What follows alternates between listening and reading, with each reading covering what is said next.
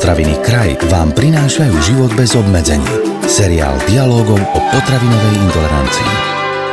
Ako zvládate stres? Aj to je jedna z otázok, ktorá sa stále častejšie objavuje na pracovných pohovoroch. Stres sa stal bežnou súčasťou našich životov, čo však neznamená, že nemá negatívne účinky na naše zdravie.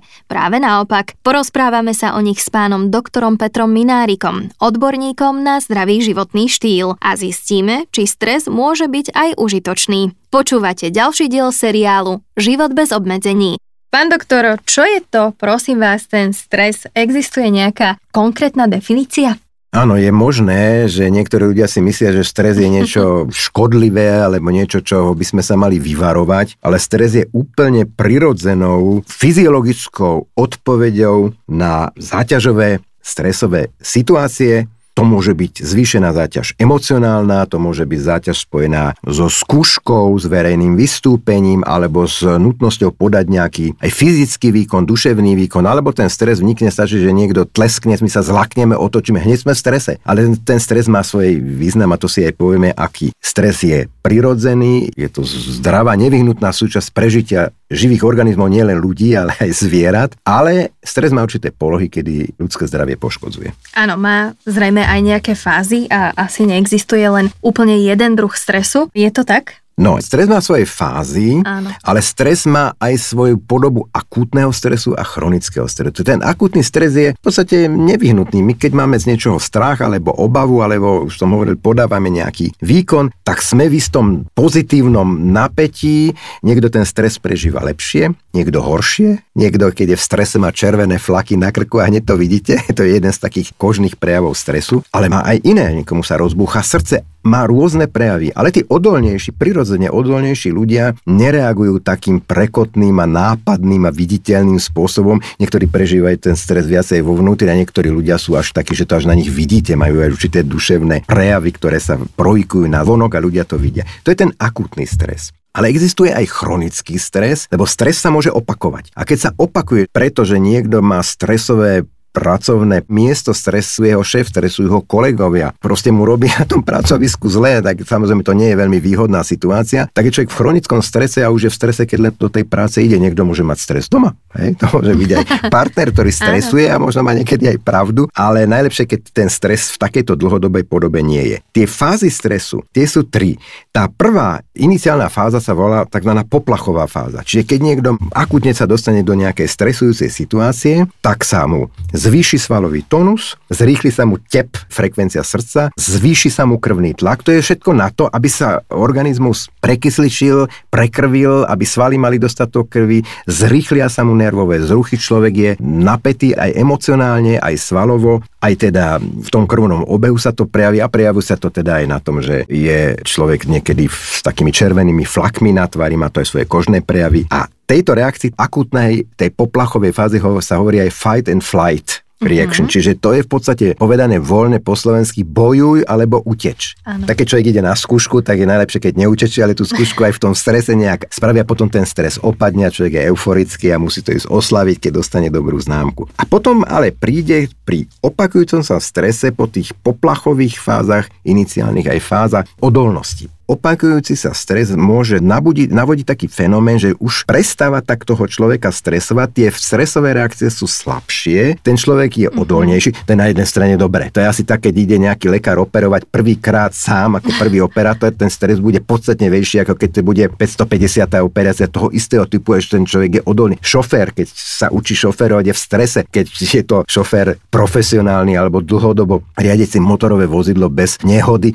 tak pochopiteľne ten človek už nie nie je v tom strese, alebo môže byť len, že je na ňu odolný. Tá tretia fáza to už je taká nedobrá fáza tzv. vyčerpania. Keď sa prejavujú negatívne dôsledky dlhodobého, každodenného sa opakujúceho stresu. Čiže fáza poplachová, fáza odolnosti a fáza vyčerpania. Už ste to dnes spomenuli niekoľkokrát, že stres je v našom živote absolútne prírodzenou záležitosťou, ale kedy už začína byť škodlivý? Začína byť škodlivý vtedy, keď človeka poškodzuje na zdraví tá dlhodobosť a tá opakujúca sa stresová situácia. Takým najbežnejším príkladom zdravotného poškodenia z dlhodobého stresu je vysoký krvný tlak, ktorý pochopiteľne nemá jedine stres ako svoj rizikový faktor. To môže byť aj napríklad nadmerné solenia, nadmerný príjem sodíka, kuchynskej soli denodenne, ktorá tiež prispieva k zvyšovaniu tlaku. Ale prispieva k tomu aj ten stres, pretože pri strese sa zvyšuje krvný tlak. A môže byť, pán doktor, stres aj užitočný, respektíve môže mať nejaké pozitívne účinky? Pozitívne účinky sú práve v tom, že sme schopní zvládať zvýšenú mm-hmm. záťaž pri tom akutnom strese. Bez tej stresovej reakcie by sme nemali ten zvýšený svalový tónus, ten obeh by sa nám nezrýchlil. Samozrejme na tom aby sa ten stres nejakým spôsobom fyziologicky uplatnil, sa uplatňuje aj hormóny. Napríklad hormóny kôry na dobličky, kortizol, to už asi mnohí poslucháči počuli o takomto hormóne. Je typický stresový hormón, ktorý máme na to, aby nám ten stres slúžil ako dobrý pán. Hej. E, nie je dobré, keď ten stres sa do nekonečna opakuje z nejakých dôvodov a tie choroby, aby som povedal, napríklad hypertenzia aj ďalšie so stresom spojené sa volajú, že so stresom asociované ochorenia stress related diseases. Alebo sa tomu aj niekedy niekedy hovoril, že manažerské choroby, uh-huh. čiže managers diseases. V takom prípade, keď niekomu sa napríklad začne signifikantne zvyšovať krvný tlak v dôsledku opakujúceho sa stresu, je dobré zo zdravotných dôvodov porozmýšľať na nejakou zmenou vo svojom živote. Možno zmena pracovného zadelenia zo stresujúceho na menej stresujúce, možno aj s trošku menším príjmom, a najmä určití menej odolní ľudia môžu podstatne rýchlejšie dostať tie stress-related diseases, treba tú fixovanú hypertenziu, ktoré sa už nikdy nezbaví. A dalo sa tomu zabraniť určitými, no buď relaxáciami, zaraďovaním prestávok v práci, nie len pracovať, pracovať, pracovať do noci, kumulovať pitie kávy, fajčenie, lebo to sú aj ďalšie nepriame negatívne dôsledky chronického stresu. A koledujeme si, ak sme často v strese a nevieme to nejakým spôsobom regulovať, aj o nádorové ochorenie?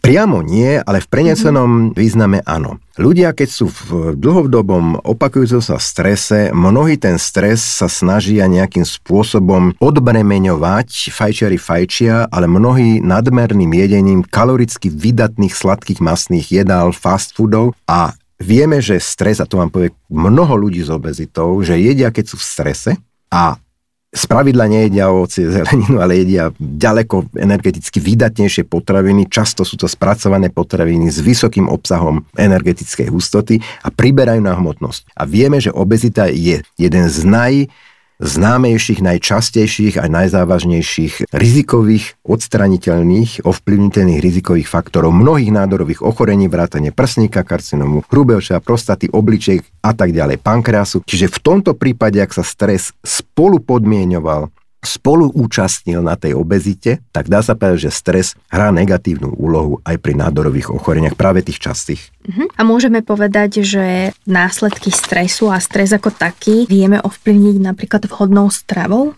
Vieme, predovšetkým samozrejme, nemôžeme to zveličovať a povedať, že existujú potraviny, ktoré priamo by nejak riešili stres. stres. Keď má človek chronický stres, opakujúce sa situácie, ktoré mu vedú k tým negatívnym prejavom, tak by mal človek riešiť tú základnú príčinu. Ak sa riešiť dá, ona sa takmer vždy riešiť dá, ale niekedy ľudia volia zdravotne nevýhodnejšie riešenie, pretože často ekonomicky je pre nich výhodnejšie žiť tak, alebo keď je ten stresor v domácom prostredí, viete, môže mať žena, to sú zlé situácie muža alkoholika, to je obrovský stresor pre ňu a z nejakých dôvodov ho tá žena nevie opustiť, nemôže opustiť a žije radšej pri tom stresujúcom partnerovi. Takže je to komplikované, ja sa do toho ani nech nechcem nejak miešať, ale strava predovšetkým v tom strese konzumovaná nesprávna strava, už som to spomínal, poškoduje toho človeka, pretože obezita zvyšuje rizika mnohých ďalších ochorení, nielen nádorových, ale aj srdcovocievných, klbných, čiže takýmto spôsobom ten stres poškodzuje. Na tej druhej strane barikády zdravá výživa nepodporuje obezitu a ak človek aj tú stravu konzumuje v určitom kľude, v určitej fáze uvoľnenia, relaxácie a vie, čo je pre neho zdravé a prospešné, tak zdravou stravou minimálne sa neohrozuje a prispieva skôr k tým pozitívnym zdravotným účinkom. Príliš veľa soli v strave poškodzuje ten organizmus, často sa konzumuje práve v stresoch. Hej, fast food je veľmi často práve s nadmerným obsahom nielen tukov, cukrov, ale aj soli.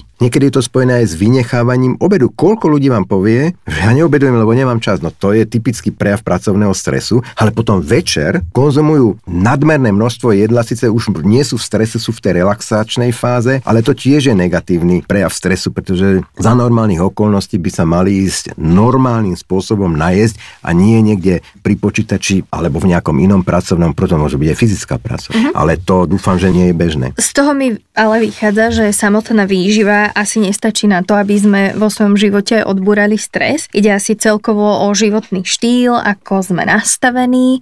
Samotnou výživou nemôžeme, lebo príčina stresu nie je v tej strave. Ale zdravá výživa nám podporuje zdravie ako také, vrátanie imunitných funkcií, vrátanie znižovania rizik chronických ochorení a minimálne týmto spôsobom pôsobí ako protiklad, ako protipol k tomu stresu. Čiže ten chronický nadbytočný stres, opakujúci sa stres poškodzuje organizmus, okrem iného aj tým, že tlačí ľudí do nadmernej konzumácie nevhodného kaloricky výdatného jedla, ktorý vedie k obezite a zdravá strava pôsobí presne naopak. Ona síce neodbúra ten stres ako taký, ale prispieva k tým zdravým konsekvenciám a teda podporuje zdravie v mnohých ohľadoch. Hej. Uh-huh. Znižuje rizika najzávažnejších ochorení a dodáva organizmu esenciálne živiny v podobe minerálnych látok, vitamínov a ďalších nutrientov, ktoré sú potrebné preto, aby sme sa vyvíjali zdravo, aby sme prežili väčšinu časť nášho života v tzv. zdraví. To znamená, zdravé roky života podporuje, celkovú dĺžku života podporuje a stres nás z toho uberá. Čiže v tomto aspoň pohľade je tá zdravá výživa ako keby protisila k tým stresom a k fajčeniu a k nadmernej a pravidelnej konzumácii alkoholu a teda tým negatívnym faktorom života, ktorým hovoríme zlozvyky. Na záver by sme asi mohli skonštatovať, že ak sa bojíme, že sme v strese, tak by sme sa nemali bať, lebo stres je niečo absolútne prírodzené a zrejme je asi nemožné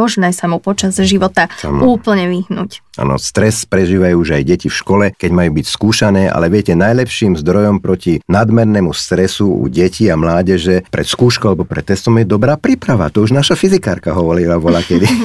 dobrá príprava znamená odbúranie aspoň čiastočne toho stresu, pretože pripravený žiak je vždy v menšom strese ako ten nepripravený, ktorý ide na tú skúšku a skúša, že či dostane dve, tri otázky, ktoré sa naučil a nie tie ostatné, ktoré sa nenaučil. Čiže dobrá príprava na tú zaťažkávaciu situáciu je tiež istou formou a dôležitou formou boja zvládnuť. proti tomu akutnému stresu, ako to zvládnuť. Ako zvykol tvrdiť istý rakúsky lekár, stres patrí k životu rovnako ako vzduch a dýchanie. A mal pravdu. Stresové obdobie už totiž zažil každý z nás. Vďaka radám doktora Petra Minárika si s ním na budúce možno poradíte ľahšie. Viac si o tejto téme môžete prečítať aj v našom blogu. Tento podcast vám priniesol kraj. Moderné slovenské potraviny.